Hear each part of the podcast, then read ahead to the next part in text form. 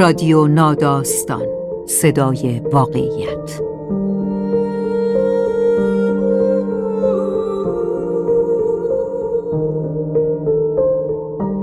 فصل سوم موسیقی. راوی شهین دخت نجف زاده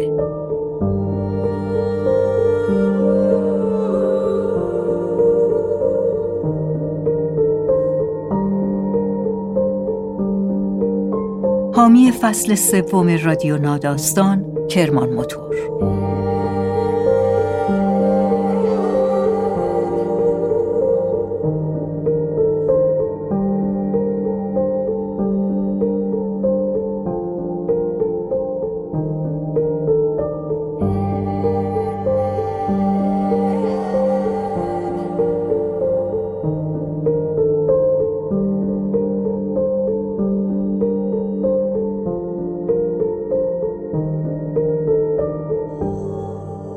جان برجر منتقد هنری، نقاش، رمان نویس و به قول خودش قصه گوی مشهور انگلیسی شبی به کنسرت یاسمین همدان خواننده لبنانی ساکن پاریس می رود و آنقدر تحت تأثیر اجرای او قرار می گیرد که متنی خطاب به او می نویسد.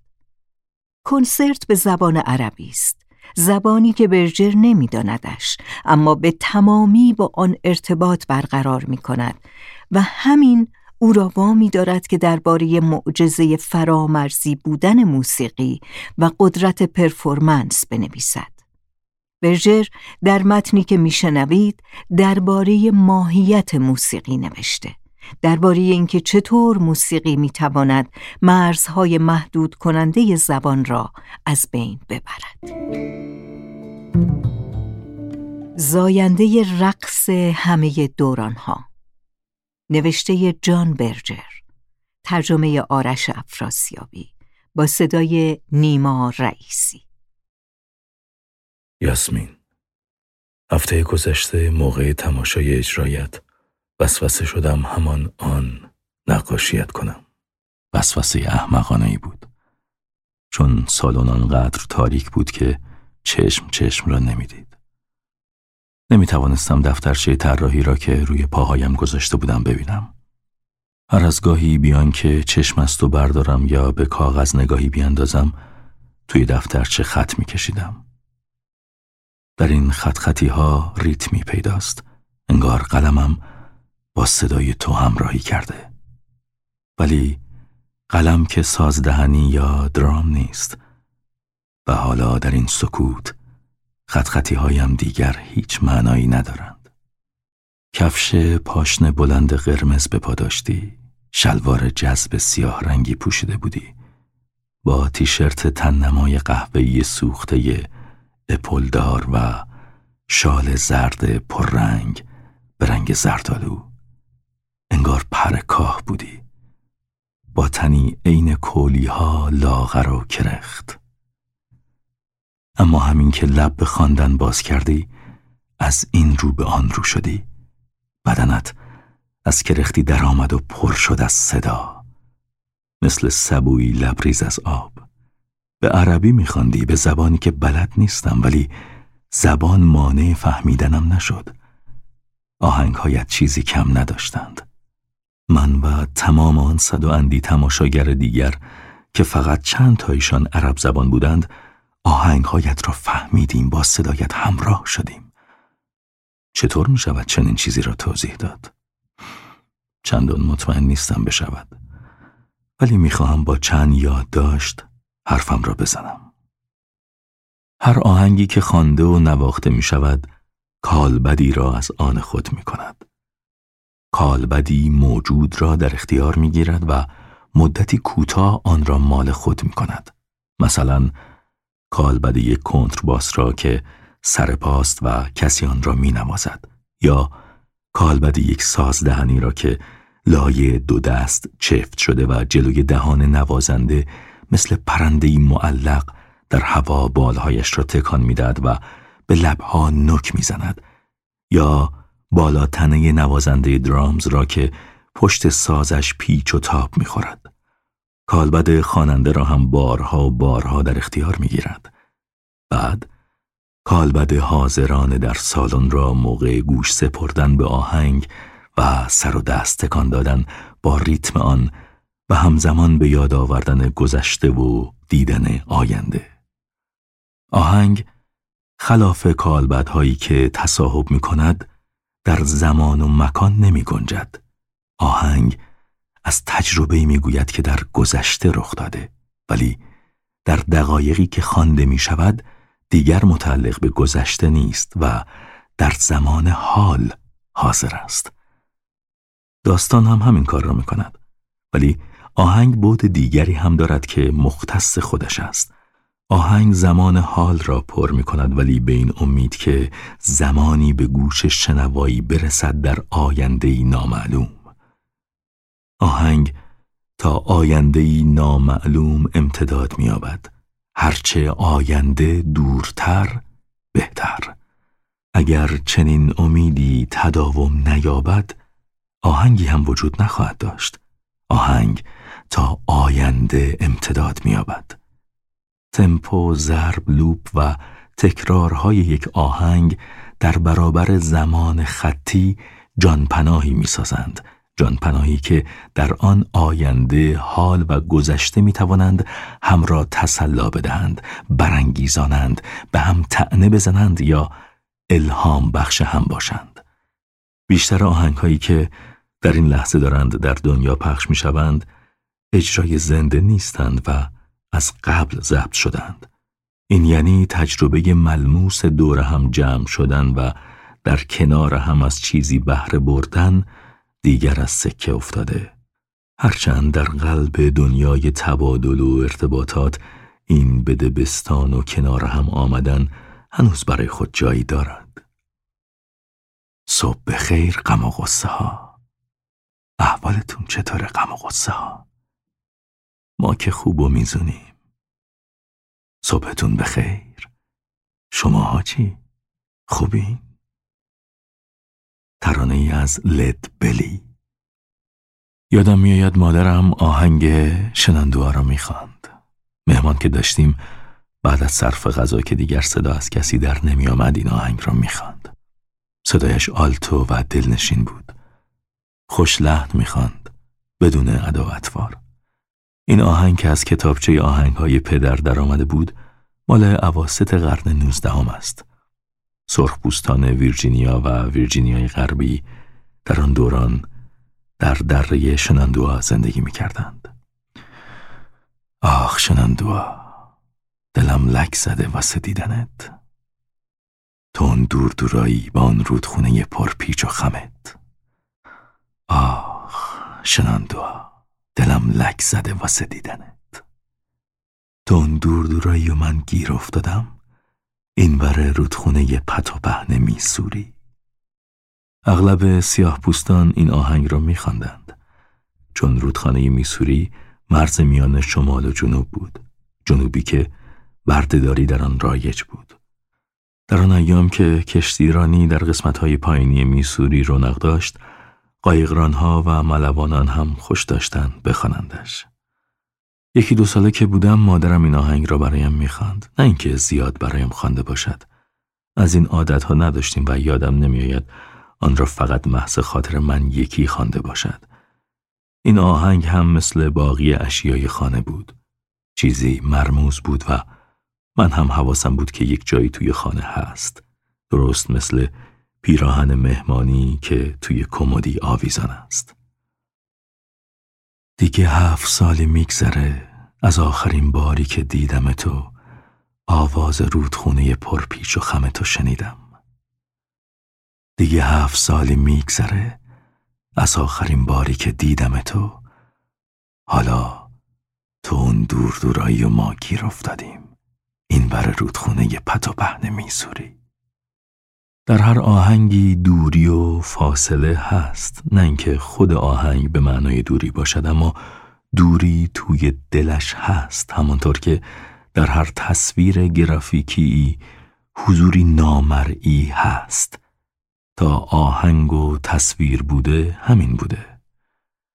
این دوری و فاصله جدایی می آورد مگر اینکه فاصله ما بین طی شود و وصل حاصل شود.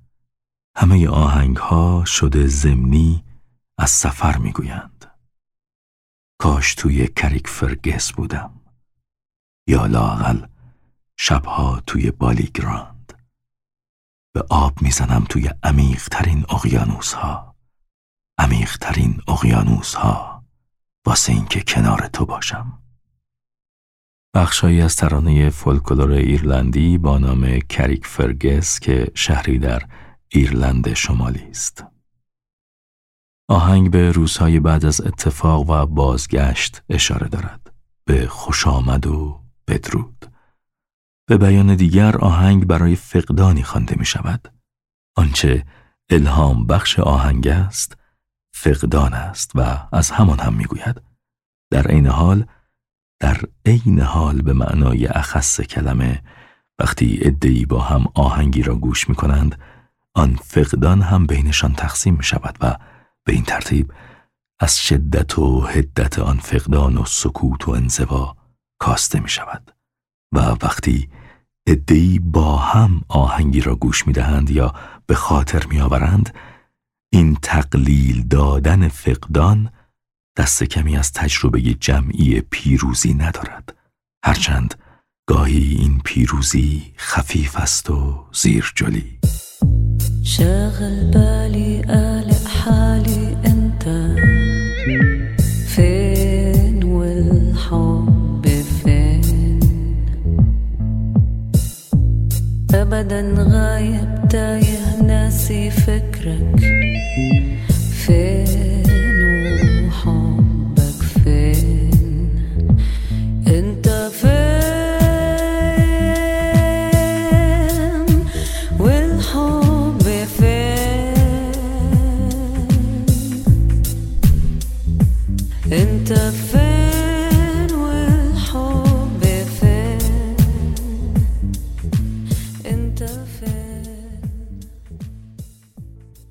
جانی کش خواننده آمریکایی سبک کانتری جایی گفته می توانستم خودم را در پیله گرم یک آهنگ بپیچم و به هر جایی بروم چون شکست ناپذیر بودم.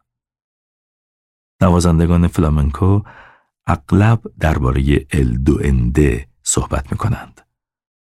دوئنده یک کیفیت است، یک تنین که اجرای آهنگی را فراموش نشدنی می کند. این کیفیت وقتی پدید می آید که جریان یا نیروی خارج از وجود نوازنده او را تسخیر کند. دوئنده روحی است که از دوران گذشته می آید و فراموش نشدنی است چون به اکنون سرک می کشد تا از آینده بگوید. در سال 1933 فدریکو گارسیا لورکا شاعر اسپانیایی در بوینوس آیرس در مورد ماهیت duende سخنرانی کرد. لورکا سه سال بعد در آغاز جنگ داخلی اسپانیا به دست هواداران ژنرال فرانسیسکو فرانکو تیرباران شد. گارسیا لورکا زاده گرانادا بود. در سخنرانیش گفت هر هنری شایسته است به duende دست یابد ولی آنجا که duende جولانگاه وسیع تری دارد مثلا در موسیقی و رقص و شعرخانی بدن زنده لازم است تا ترجمان آن باشد چون اینها اشکالی از هنرند که پیوسته متولد می شوند و می میرند و مرزهایشان فراتر از زمان حال است.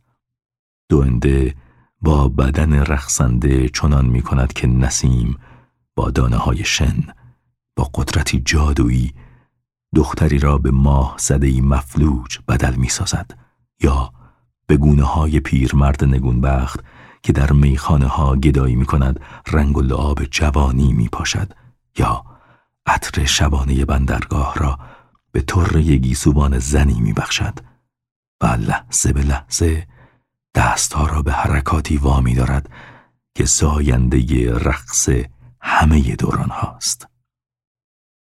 میز تحریر هم همیشه شلوغ است. پر است از کاغذ و خرت و پرت.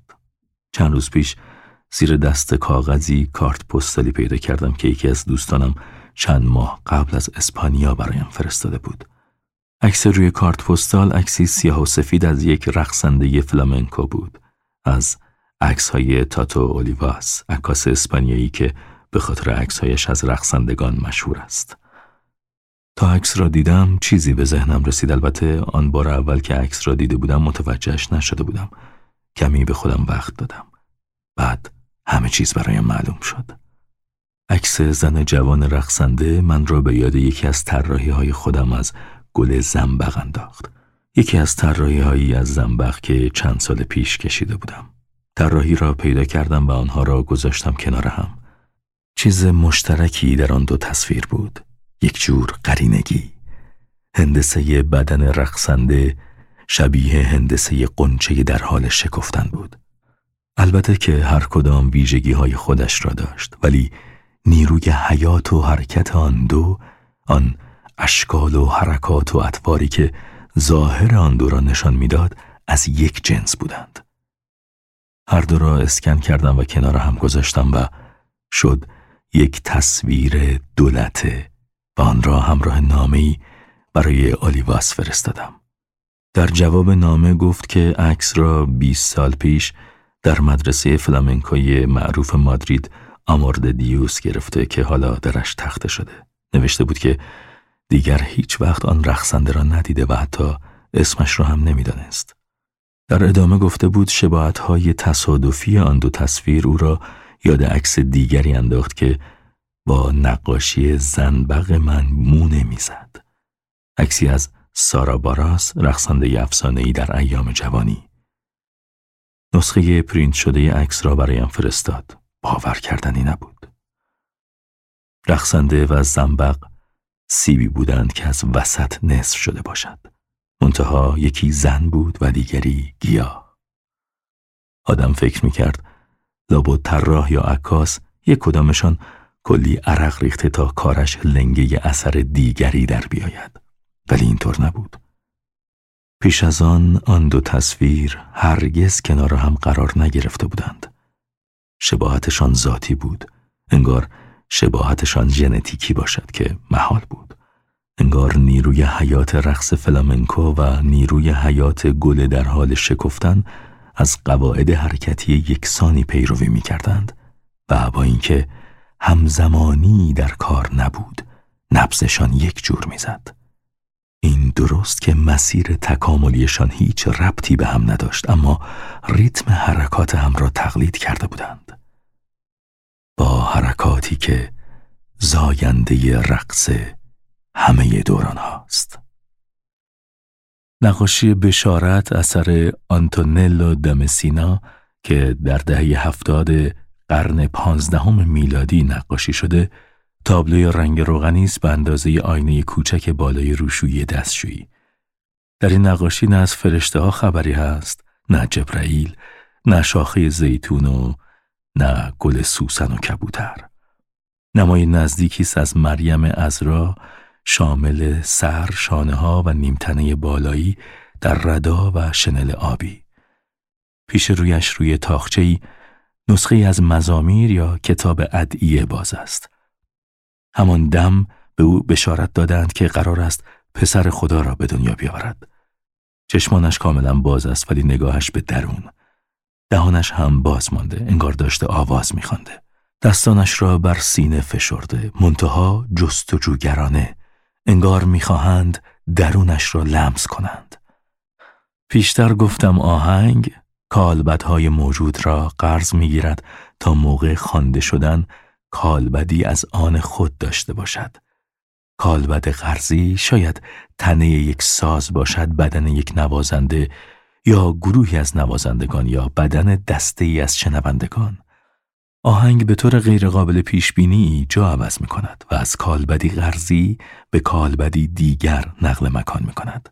نقاشی آنتونلو یادمان میاندازد که هر بار آهنگ در کالبد آریهی جاگیر می شود جای خود را توی آن کالبد پیدا می کند در پوست تبل در دل ویولون یا در نیمتنه یا کمر خواننده و شنونده. ماهیت آهنگ نه صوتی است و نه ذهنی. ماهیت آهنگ ماهیت یک موجود زنده است. در بحر آهنگ ها فرو می رویم تا غرقشان شویم. بعد خودمان را در زهدان پیغامی میابیم به همین دلیل است که پیغام ها از هیچ راهی جز گوش سپردن به آهنگی اینطور به جان آدم نمی نشینند. دنیای به آهنگ راه نیافته و غریبه آن بیرون در زهدان دیگری میماند. همه آهنگ ها حتی آنهایی که محتوا یا مفهومی اساساً مردانه دارند مادرانه عمل می کنند. ترانه با نصر متفاوت است. در نصر کلمه ها عواملی مستقلند ولی در ترانه کلمه ها در درجه اول آواهای صمیمی زبان مادریشانند به همان چیزی دلالت دارند که باید داشته باشند و در عین حال به تمام کلمات موجود در آن زبان مادری ما اغلب صمیمیت را مرتبط با نزدیک بودن و نزدیک بودن را مرتبط با تجربیات مشترک می‌دانیم ولی در عالم واقعیت آدم های هفت پشت غریبه با هم آدم هایی که تا به حال حتی یک کلمه با یکدیگر حرف نزده اند می توانند صمیمیتی نشان دهند. صمیمیتی که از چشم در چشم شدنی کوتاه یا سرتکان دادن لبخند یا شانه بالا انداختنی می آید. اون سولفتی که عمرش دقایقی بیش نیست و به اندازه گوش دادن به آهنگی طول می کشد. توافقی در مورد زندگی، توافقی بی قید و شرط. نتیجه مشترک که خود به خود از داستانهای ناگفته مستتر در آهنگ حاصل می شود.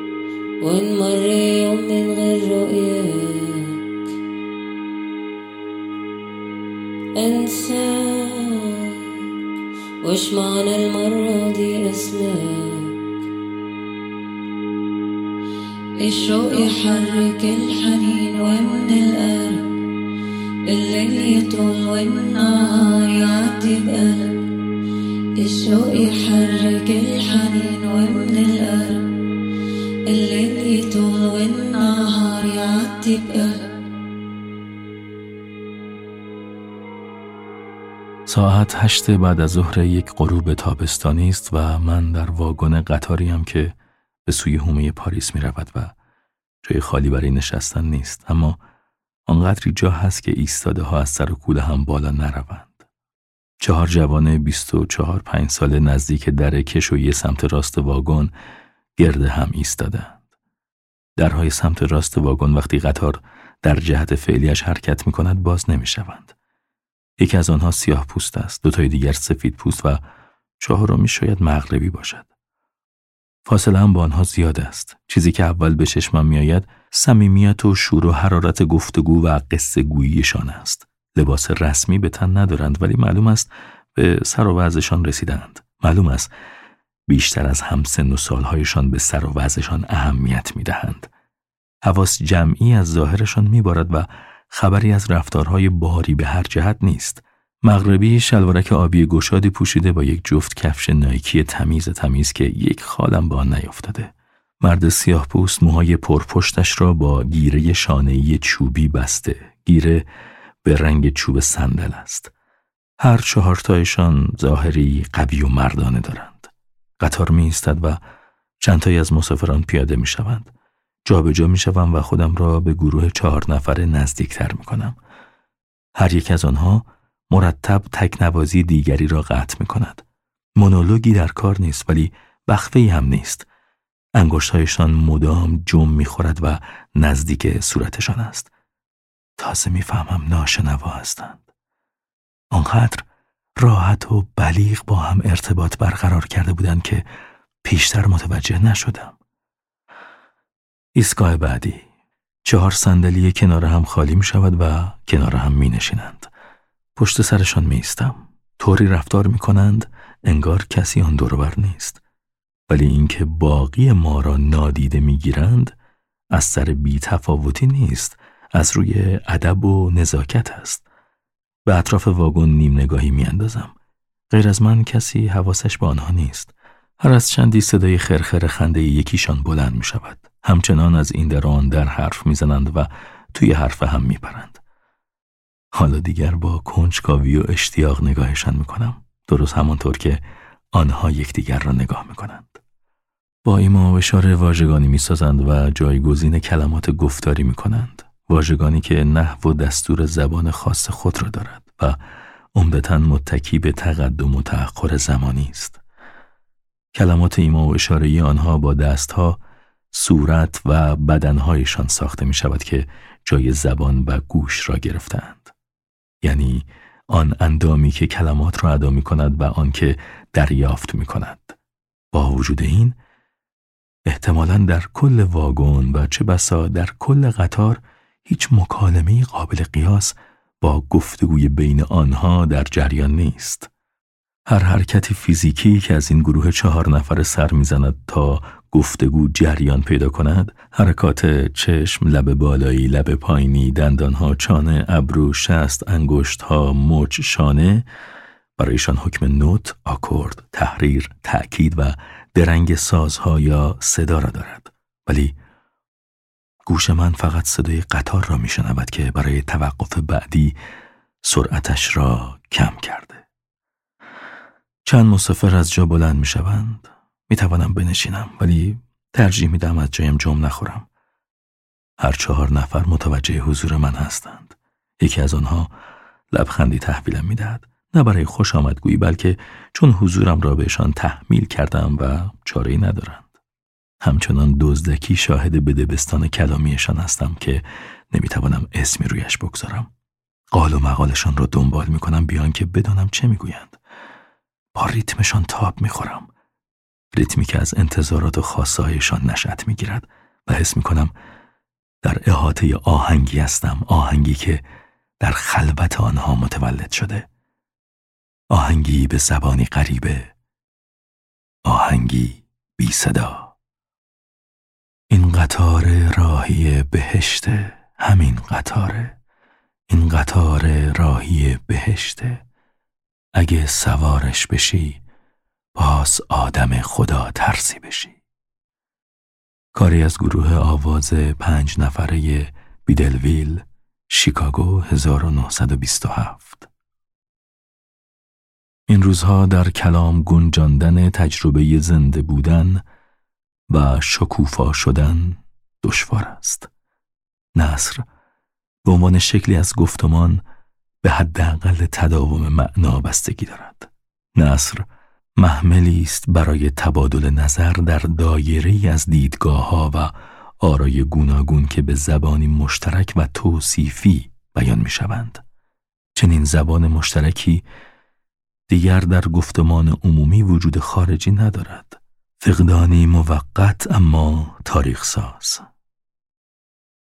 در عوض آهنگ ها در این برهه تاریخی تجربه درونی ما را از بودن و شکوفا شدن بیان می کنند حتی اگر قدیمی باشند چرا؟ چون آهنگ ها مستقلند و زمانه تاریخی ما را در مشت می گیرند. آهنگ پریشون مرد پریشون می‌خواد. آهنگ پریشون مرد پریشون می‌خواد. الان پریشونم من. اما بنانیز همیشه پریشون بمونم. ترانه از نسخه‌ای که وودی گاتری خوانده. آهنگ ها بدون خیالات واهی و آرمانگرایانه زمان خطی را در مشت می گیرند. با وجود شرایط اصفبار حاصل از اشتراکی سازی عراضی در جماهیر شوروی که قحط و قلا به بار آورد و بعد اداره کل اردوگاه های کار و اصلاح موسوم به گولاگ که دایرت المعارفی درست کرد از مقلته و پنهانکاری اختیار امور را از کف ندادند چون مدعی بودند به زودی آرمان شهری خواهند ساخت و انسان اهل شوروی بی همتا و جدیدی در آن خواهد زیست. فقر روزافزون انسان معاصر و قارت مداوم کره زمین در این دوره نیز به همان منوال با وعده دستیابی به آرمان شهری توجیه می شود که نیروهای بازار تضمینش می کنند. منتها به شرط آنکه آن نیروها آزادانه اجازه فعالیت داشته باشند و مهاری بر گردنشان نباشد. آن هم آرمان شهری که در آن به قول میلتون فریدمن هر کسی می تواند مثل سابق به رنگ کراوات مورد علاقش رأی بدهد و مستفیز شود. شادی بخش لایم فک تمام بینش های آرمان شهری است. یعنی در واقعیت شادی دست نیافتنی است. در منطق آرمان شهری شفقت نشانه ضعف است. آرمان شهرها از زمان حال بیزارند. آنها تعصب را جایگزین امید می کنند در این منطق تعصبات ماندگارند. ولی امید فقط مثل شعله شمعی سوسو می‌زند. شمع و آهنگ همراهان نیایشند و نیایش در معابد و کلیساها و اگر نخواهیم بگوییم در همه ادیان لاقل در اغلبشان دو دارد. نیایش هم می‌تواند بیوقفه تعصبات را تکرار کند و هم می‌تواند به روشنی حاکی از امید باشد. اینکه کدام یکی از این دو کار کرد را داشته باشد لزوما به مکان و شرایطی که در آن نیایش انجام میپذیرد ربطی ندارد ماهیت این کار کرد به داستان زندگی نیایشگر بستگی دارد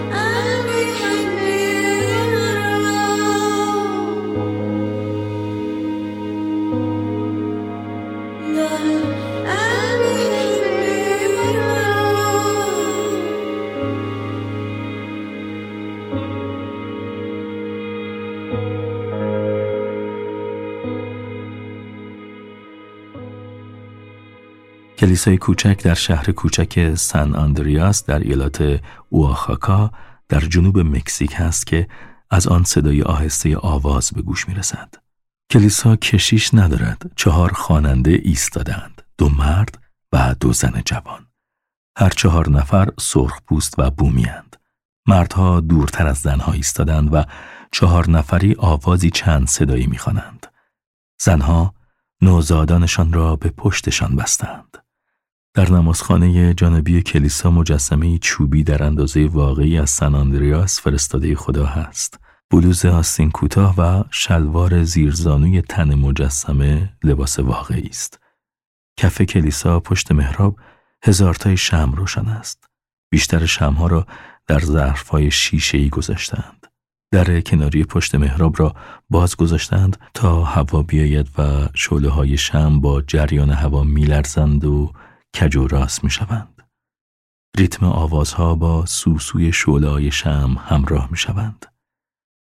یکی از نوزادها از گرسنگی می‌زند زیر گریه. دست از آواز خواندن برمیدارند و مادر به بچه شیر می‌دهد.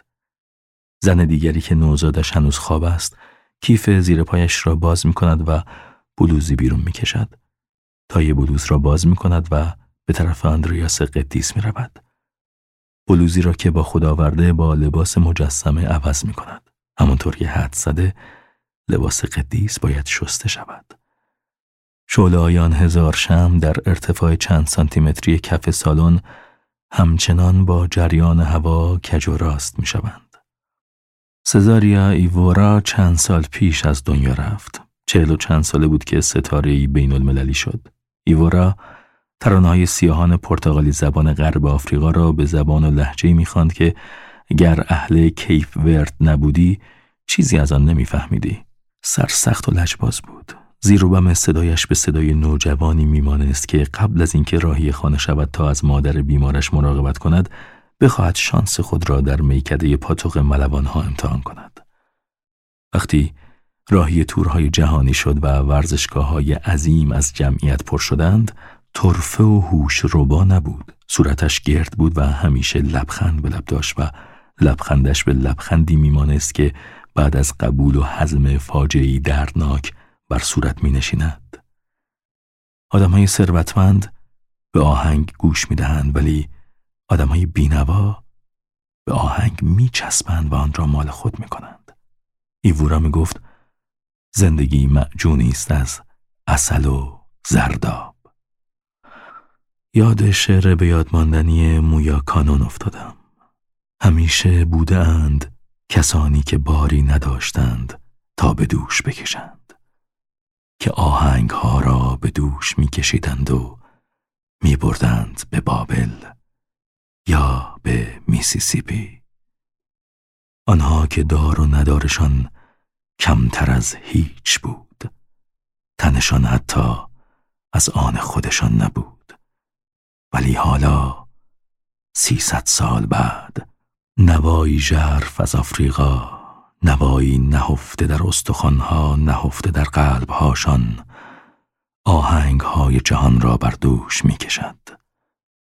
برای آنها که روستای مرا ترک گفتند برای دختران داونینگز برای دختران رسس همانها که رفتند سوی شمال پی زورق سید شاه ماهی تا شتلند و نقره دریا را از دلش بیرون کشیدند. برای پسران رنفست که با زورقی به آب زدند بر سپار دری شدند. آنها که در آلونک های کارگری روی تنابی میخوابیدند همانها که آهنگ ها سکه رایج روحشان بود. سکه هایی از فولاد قلبشان سکه هایی برای داد و ستد با طلای دیگر. آهنگ های دیگری که زنگی زلال و صمیمی داشتند. وقتی ته روز ولو می شدند کف زورقشان.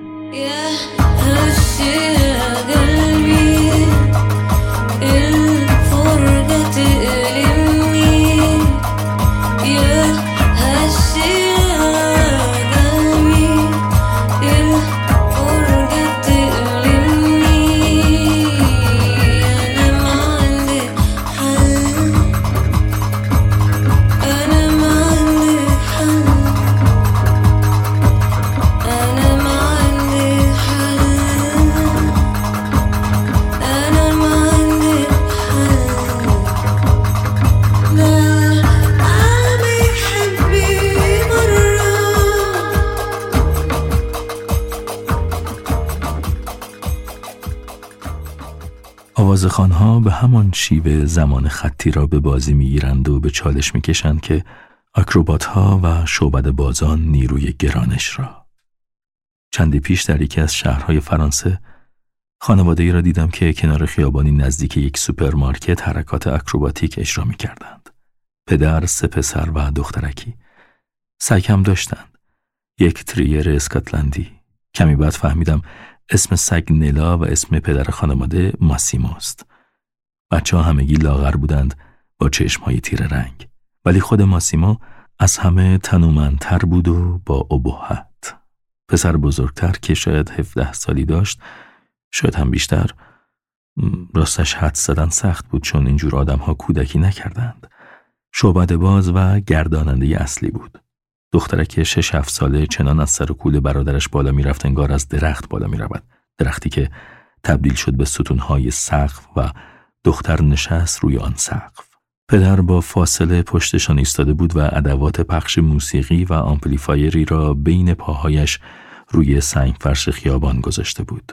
مثل یک تازی شکاری شش دانگ حواسش به آنها بود و گیتار هم می‌زد. تیرهای سقف بدل به آسانسوری شدند و دخترک را که آریانا نام داشت پایین آوردند. پسر مثل آسانسور آرام پایین آمد و دختر با ریتم گیتار پدرش روی سنگ فرش خیابان قدم گذاشت.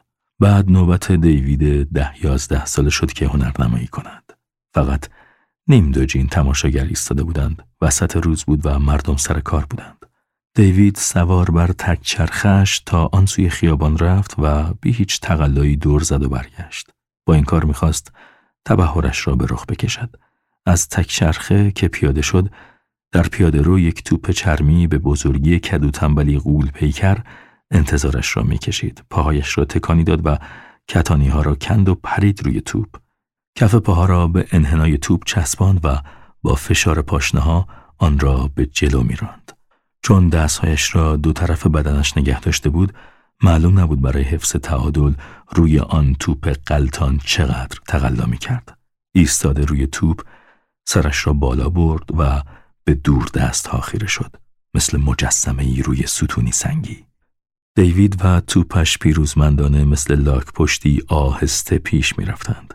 در آن لحظه پیروزی زد زیر آواز و پدر هم با سازدهنی همراهیش کرد.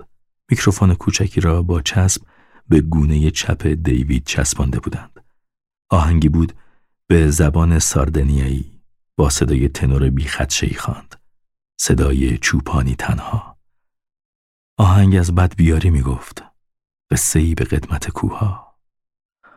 پیروزی و بدبیاری، بدبیاری و پیروزی در نمایشی واحد کنار هم قرار گرفتند که به تماشایش نشسته اید و هیچ دلتان نمی‌خواهد به آخر برسد. پیکاسو هم این پرده را نقاشی کرده حدوداً در سال 1900.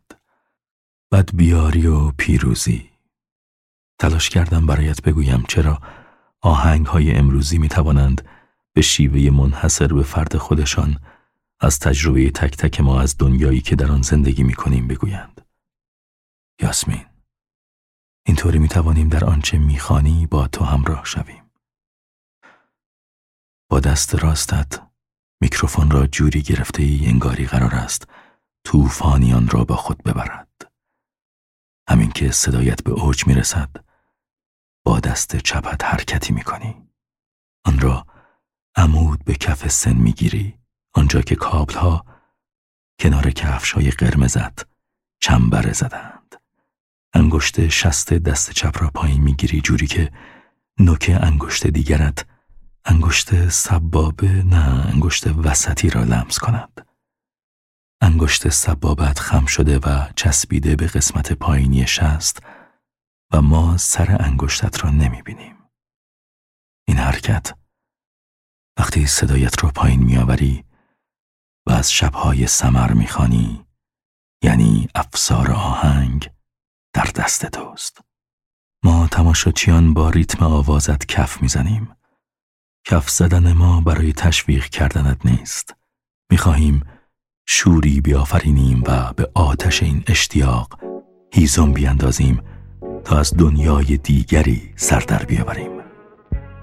و ناگهان وقتی جرأت می‌کنیم این امید را به دلمان راه بدهیم آن دنیای دیگر با صدای تو جلوی چشممان نمایان می شود